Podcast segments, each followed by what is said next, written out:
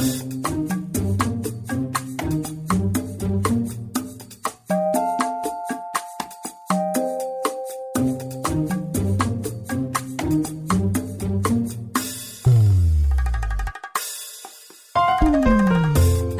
and welcome to the Gifted Life Podcast, where we have conversations about organ, tissue, and eye donation. I'm Lori Steele, I am Joey Boudreau. I'm Sally Gentry. And we are the voices here on the Gifted Life, but we have a cool team that we get to represent, right? Each Yep. and every day, they go out and make life happen. Absolutely. And speaking of making life happen, what is this that we hear about you receiving an award in New York City? You New heard York something about New York City. that? Yes. Yeah, ah. tell us about it. I was representing our cool team here at LOPA, the Louisiana Organ Procurement Agency. But PR News did a national search for those who excel in the PR world. Ooh. And so LOPA got on up there, and I got to be up there accepting an award on our behalf. Oh, Lori, I think you're being way too modest. I understand it was like the top women in public relations across the United States. Yeah, it was something like that. Top women in, in PR from across the country. But like I said, I was just proud to be representing. Couldn't have done it without my boss, Kirsten. Shalon's on our team, Sam. So a lot of things that we do, you guys here at the podcast, what we do at LSU, uh, takes partnerships, takes relationships.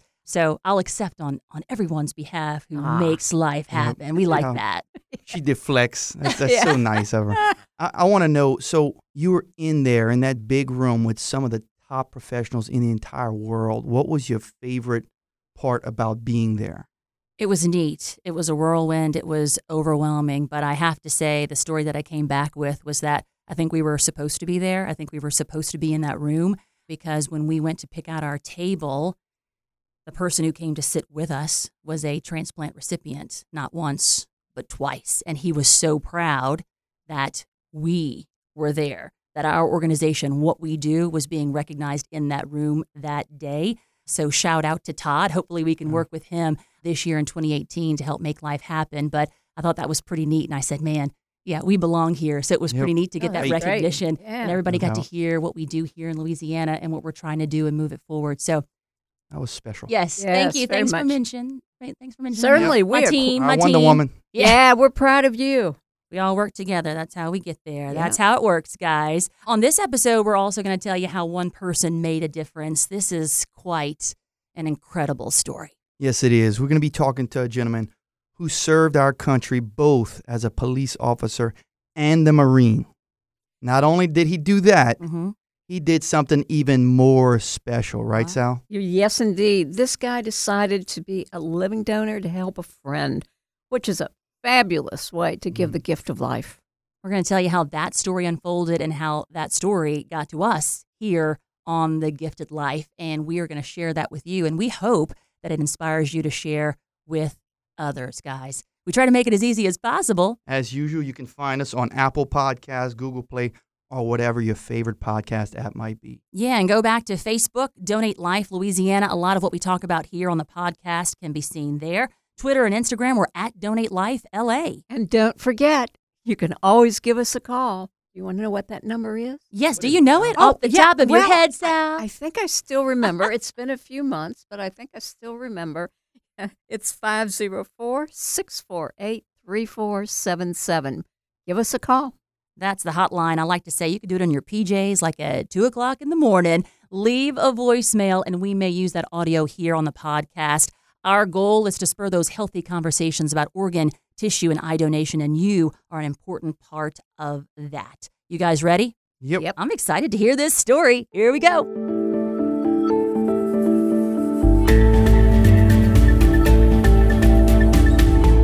All right, guys, we have quite the story for you. Joining us now by phone is Christopher Babin. Hey, Chris. Hey, good morning. Welcome to The Gifted Life. We are excited because you reached out to us and it was around Christmas time and you started sharing your story. And so I guess I want to start with what prompted you around the holidays to reach out.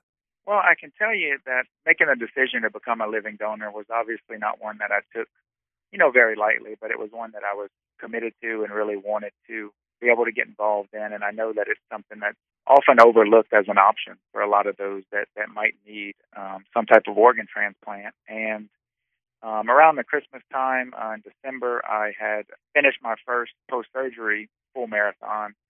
And with that reassurance that my health was back in line, I really, you know, felt like I could be a voice for future potential living donors.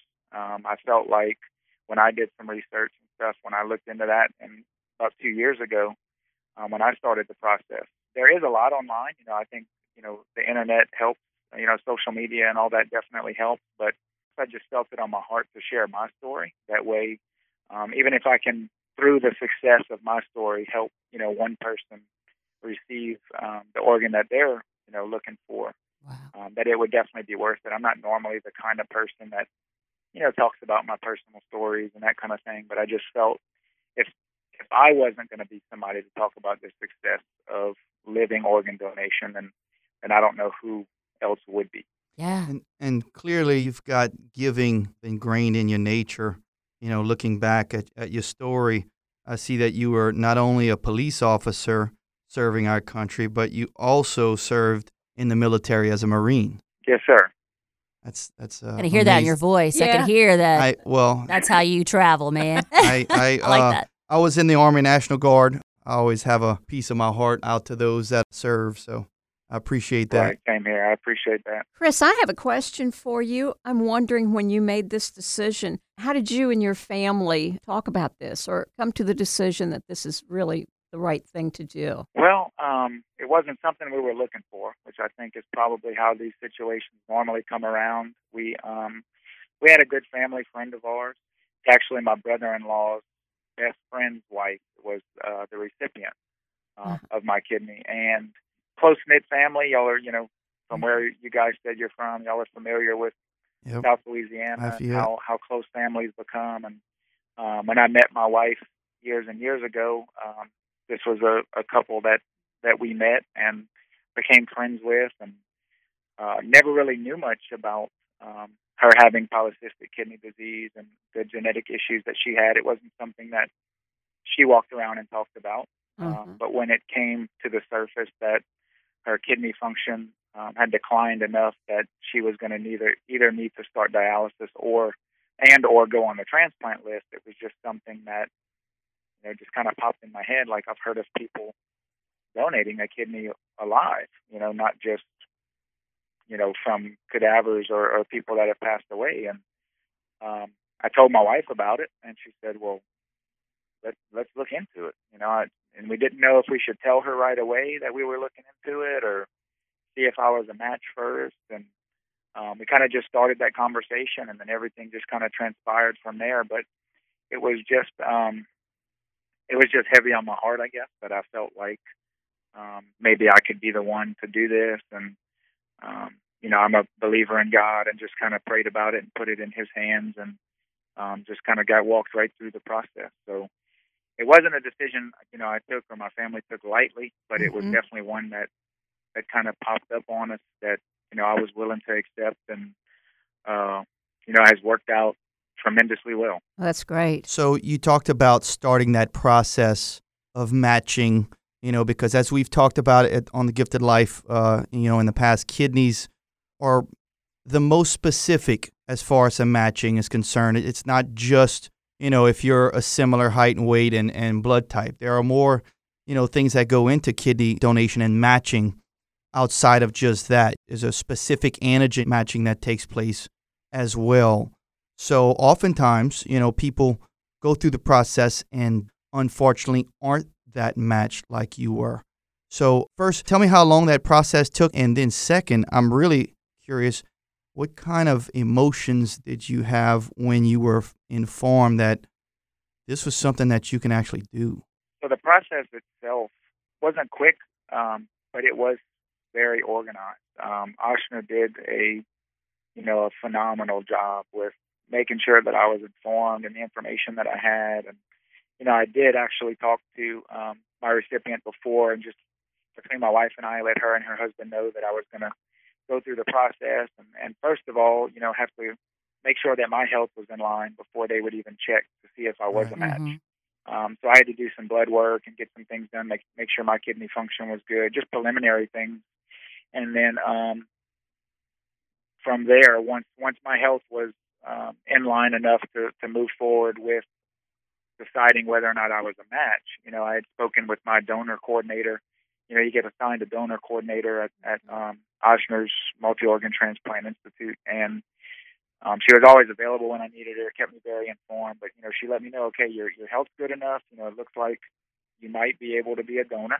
Um, let's go through and see if you're a match for for your specific recipient, because you can register to be a living donor for for an anonymous person that you don't know. Um, I started the process obviously for a specific recipient, and um, the emotions at that point, you know, turned from you know initially it's excitement. I'm I'm glad I'm going to be able to help somebody. To I got a little anxious, you know, trying to waiting on that process to decide to be told whether or not I was a match, and um, you know, it's just incredible the way that things work out. Um, and you know, I went through and, and decided, you know, did the testing, and I don't, I don't even remember what all the testing was, but they do check antigens and and all these different things that way her body doesn't reject the kidney and stuff like that. And um, through that testing, it was it was discovered that we were a match on on so many different levels, um, more than the average. And we, as far as we know, aren't related at all, but um, mm-hmm. we were a very, very close match, um, which obviously was um, approved by the doctors and the surgeons to continue to move forward. Um, anxiousness at that time turned into more excitement, but there was still a lot of testing to be done. And um, you know, it's it's incredible the way that that things work out because um, my recipient's mother had been struggling with with cancer and her health was not doing very well. And they give me all of the information and then they they allow the donor to communicate with the recipient. Um, a lot of that's to protect the donor just in case at any point i want to you know back out of the process for whatever reason and you know they don't want anybody to ever feel pressured. So they always gave me the information and i'm sure her um, you know she was also anxious but also waiting to hear from me on different as different steps through the process went. And um, you know, the day that I found out that I was, you know, approved and a match and was going to be able to move forward in the process was a very tough day um, for her and her life with her mother because that was the day they found out that her mom was going to have to go on hospice. So it was uh, very incredible the way the way it worked out and, and just the timing of it all. And um, you know, I'm thankful for it. But the uh, from there, the process went you know fairly well. Um, went through a lot more testing. They do a lot more than just blood testing and stuff. They do um, ultrasounds and uh, inject and dye in the kidneys, and you know, uh, 24 hour, 48 hour urine collections, all these different things for one to make sure that they're going to give a recipient a kidney that is healthy, but also to make sure that I'm not in any kind of jeopardy once the surgery's over. Right. And um, the process at that point, you know, was pretty expedient. And then before we knew it, we had a uh, last couple meetings with. Uh, we met together at at New, in New Orleans at Ochsner's before the the finalization of everything, and um, then we had the surgery on, on June 6th, uh, 2016. So, Chris, how has this impacted the relationship between your families now? When I say your families, you know, the recipient, her family, you and your family. We are a lot closer. It's quite a gift, Chris. Yeah. You know, with my recipient and her husband, I, uh, you know, knew them obviously beforehand, but I, I spend a lot more time with them now. I think we're, um, we're a lot closer. It's not something that we get together and talk about, you mm-hmm. know, uh, mm-hmm. very often, and it's not something that I ever, you know, ever have expected anything in return for. But we've definitely grown our um, relationship between my wife and I, and, and and her and her husband as well. We've definitely grown quite a bit, and we're a lot closer, you know, mm-hmm. because there, there's a connection there that that obviously I don't share with anybody else. Mm-hmm. And it's very special. Wow. Here on The Gifted Life, we always talk about one person making a difference. And today, that person would be you. We love to hear the motivation behind someone doing something so selfless, and that's amazing. So we get through the, the surgery, we, we save someone's life. You guys are, are, are cracking along, and you continue to push the limits because you're you seem to be a marathon guy, a triathlon Yeah. guy, and, and you're still able to do all this and more. Right. My biggest challenge for myself um, following the surgery was, you know, staying inactive for a little while to make sure that I could recover properly, and I, I did pretty well. Um, I think I got fussed up by my wife a couple times, trying to do a little more than I should. Gotta be itching. That's what we do, Chris. That's what Yeah. we do, protecting you guys. and I would have been just like Right. you, trying to get out there. Right. But um, you know, I'd run a couple marathons and, and got kind of heavy into the, the endurance running and stuff after I got out of the Marine Corps and it was something I mentally challenged myself with wanting to do again. Um, not just for myself to prove to myself that I could maintain an active lifestyle, but um, I knew that once I had achieved being able to run a full marathon again post surgery, that that would be kind of the benchmark that would allow me to to share my story and um, not just in terms of yeah I'm, I'm just as healthy as I was before, but you know actual proof that I'm as healthy as I was before and continue to be. And because I know that's a, that's a lot of reservation somebody might have before they would get involved in a process like that would be how much is this going to impact me in the future, you know, which is very normal. I I had the same thoughts. You Um, have a high benchmark. Running a marathon. I know I was Right. reading and I was like, oh, I'm tired just reading about this guy already. um, but you inspire us to go out and, and do more. I was curious as a fellow. I would like to call myself athlete because I do CrossFit for the last six or seven I was, years. I was wondering what he was going to come up with. I know. there. but I do like to run myself. I, you know, but I don't do the marathons. But I like to run, you know, five to ten miles, ten Ks, and things like that.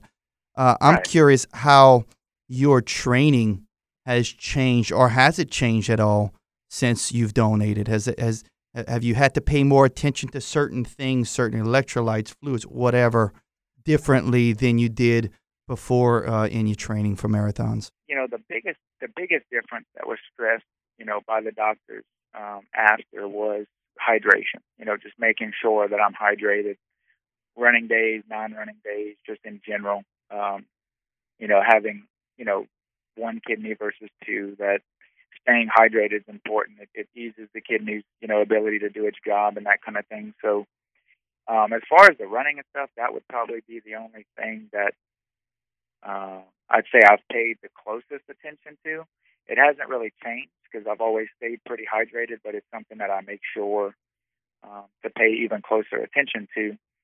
But nothing else changed other than, you know, kind of being out of, of running for a good eight weeks.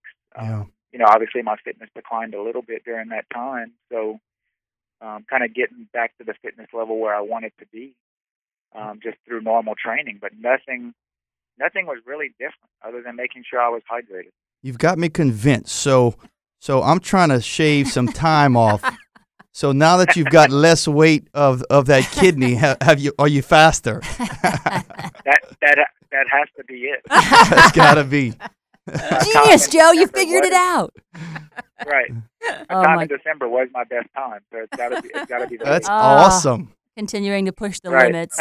Ah, well, Chris, you, you know, you mentioned weeks of, of kind of low activity. Um, here on The Gifted Life, we always say, hey, if you have any questions, send them our way. And folks have been talking about living donation. I think you helped do that. We posted your story in December, and that got a lot of people talking. Uh, some of the questions that they're asking about, and if you're if you're comfortable answering, um, Yeah, sure. like payments, insurance, length of the hospital stay. What did you do about work? Those kinds of logistics that some would have to think about before doing what you did and, and, and giving the gift of life as a living donor. Um, are you comfortable sharing? Right. So as far as the insurance, throughout the entire process, um, my recipient had uh, had her her own insurance. I had my own insurance as well, um, but her insurance, the recipient's insurance, covered all of my doctor's visits, all of my labs, um, everything that I went through. Her insurance covered it. I don't know if that's um, the norm. I don't know if that's how all insurances work. I know that's something that Ochsner took care of, though Mm-hmm. um, and there was never any any burden on me, not only for the insurance, but but even to figure it out. Mhm. Um, Ochsner and I'm sure other transplant institutes would be very similar. Um, they took all that on. Um, when I would go to the doctor, you know, I would go to the Ochsner sometimes in Baton Rouge um, to not have to go all the way to, to New Orleans for certain testing. And um, I would give them my information in a form that was sent to me in the mail that says, um, I'm a potential living donor. Like, contact this person to discuss my insurance. And I didn't have to show an insurance card. Um, you know, they had that process very well managed, Mhm. um, and that was never a burden for me. I was fortunate enough to work for um, for a very good employer, so the time off, you know, a couple of days or a day here or there throughout the couple months um, to get blood work and stuff done was not an issue. And then I was out of work for for two weeks with the surgery. I have, um, you know, I have a desk job, so a fairly uh, fairly low low active um, job during the day. So um, I was able to return to work after two weeks. And uh, the hospital stay, I'll tell you, they used to um, let people lay up in the bed for a while, but that was not all the not at all the case.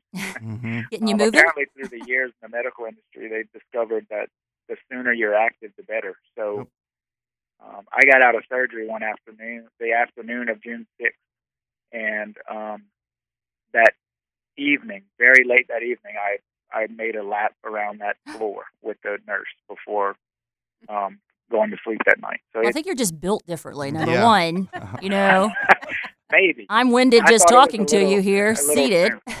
So you have children, Chris? Yes, I have a stepdaughter. She's 13. Yeah. And so moving forward, like how do you talk about that with children? What would you tell someone if they asked you for advice about doing exactly what you did? You know, I think the advice, you know, would be to make sure that, you know, you do something that you're comfortable with. You know, I was, um, you know, blessed with a giving heart, and I try to, you know, I try to do as much as I can for people. So that was never really a, a hard decision for me, deciding whether or not I wanted to, to move forward. Um, but as the as the donor throughout the process, you're protected so much and have so much opportunity um, to to back out of that process if it's not something you're comfortable with. And um, you know, I would hate for somebody to go through and, and become a living donor when they they really didn't want to. Mhm. But um, I, I think that a lot of people would discover that they they really would be, um, you know, blessed enough to be able to be a living donor for someone, and um, you know, just just try to help others. You know, one of the biggest you have to meet with a a counselor before, and you have to take psychological exams and different things just to make sure that hmm this is really what you want to do and there's not going to be any repercussions after. Um, you know, it's not something that you're expecting something in return for or whatever the case may be. Um, but, you know, it was it was a process I went into, you know, wholeheartedly wanted to be a part of. That's that's really would be my biggest advice for somebody is just follow your heart, follow your passion and um, you know, it all it all works out in the end. Wow. Well, here on The Gifted Life and at LOPA, we always try to inspire folks. We try to share stories. Uh, and, and so we are so grateful that you decided to share yours. And then we want to share with you, Chris, that uh, on December 28th, we shared a, a picture of you running in a marathon. It's not Joey. I thought we were trying to find one of Joey, but he doesn't do those marathons. Uh, but but you're up there. We shared your story, and that reached over 9,000 people just through our outlet, which is incredible. So we talk about one person making a difference. Um, you are touching hearts with your story. So you coming forward, you're sharing your story. That's what we're trying to encourage people to do. You you did that. So we want to say thank you, Chris. Uh, thank y'all so much. We appreciate it. We hope that we uh, talk to you more in 2018. We want to hear about your next marathon. Maybe you and Joey can team up, train. Sally, you can hop on that train too. Oh yes, I certainly I will be could. cheering you guys on. I'm the loudest Cajun out there, Chris. Great. I don't know, Great. right, Joe? Do you agree? I'm pretty I loud. agree. As long as there's beer at the end.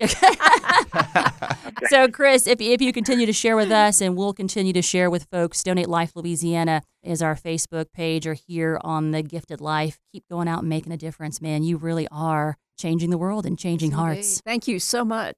thank y'all so much. I really, really appreciate it. That you know, getting that kind of reach is exactly, you know, was my intention. Just not even necessarily to make somebody feel as though they needed to be a living donor, but just to to promote the the health and the process of living donation and the ease of doing it. Um, you know, being able to influence maybe just one person, I think would uh, would definitely have a huge impact. So I definitely appreciate you all for um, for for putting that on social media, for calling me today and letting me talk to y'all a little bit. I definitely appreciate it. All right, we're partners, man. Now you're stuck with us, Chris. Right. When you run in that marathon, we're going to send you our pictures. We're going to put it on there because we can't run with you. I would pass Right, out, right. right, Sal? Yeah, you would. We like you, man. We appreciate you. Thanks for what you do. We'll talk soon.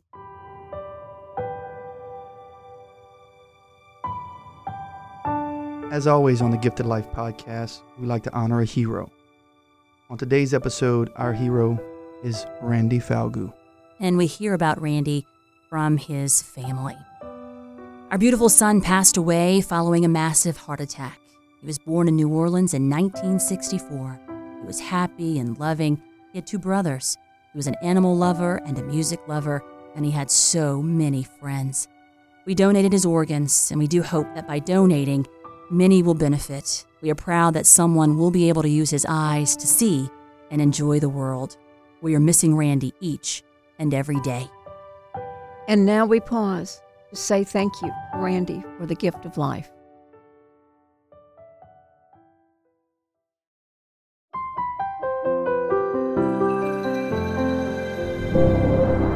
Another episode of The Gifted Life coming to a close. You heard from Chris Babin on this podcast. Thanks to Chris for being a part of this podcast. He actually reached out to us, messaged us on Facebook because he wanted to talk about living donation. He wanted to share his story, the positive impact that he made. And we talk about one person making a difference. He's doing it. But we want to hear your story too. Yeah, your question, a story can inspire others to give the gift of life. And remember, you can find us on social media, email us, or even call, and that number is 504 648 3477. Leave us a voicemail. Your story or question is important, and we'd like to hear from you.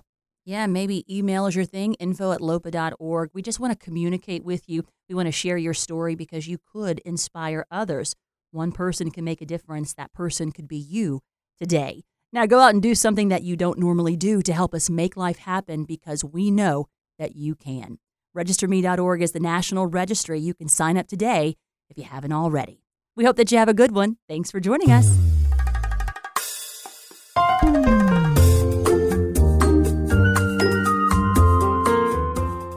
This is a production of the Louisiana Organ Procurement Agency, or LOPA. The Gifted Life is hosted by Lori Steele, Joey Boudreau, and Sally Gentry. Our producers are Kirsten Hines and Shalon Caraway. We are recorded, engineered, and mixed in our Metairie, Louisiana studio by Troy Perez.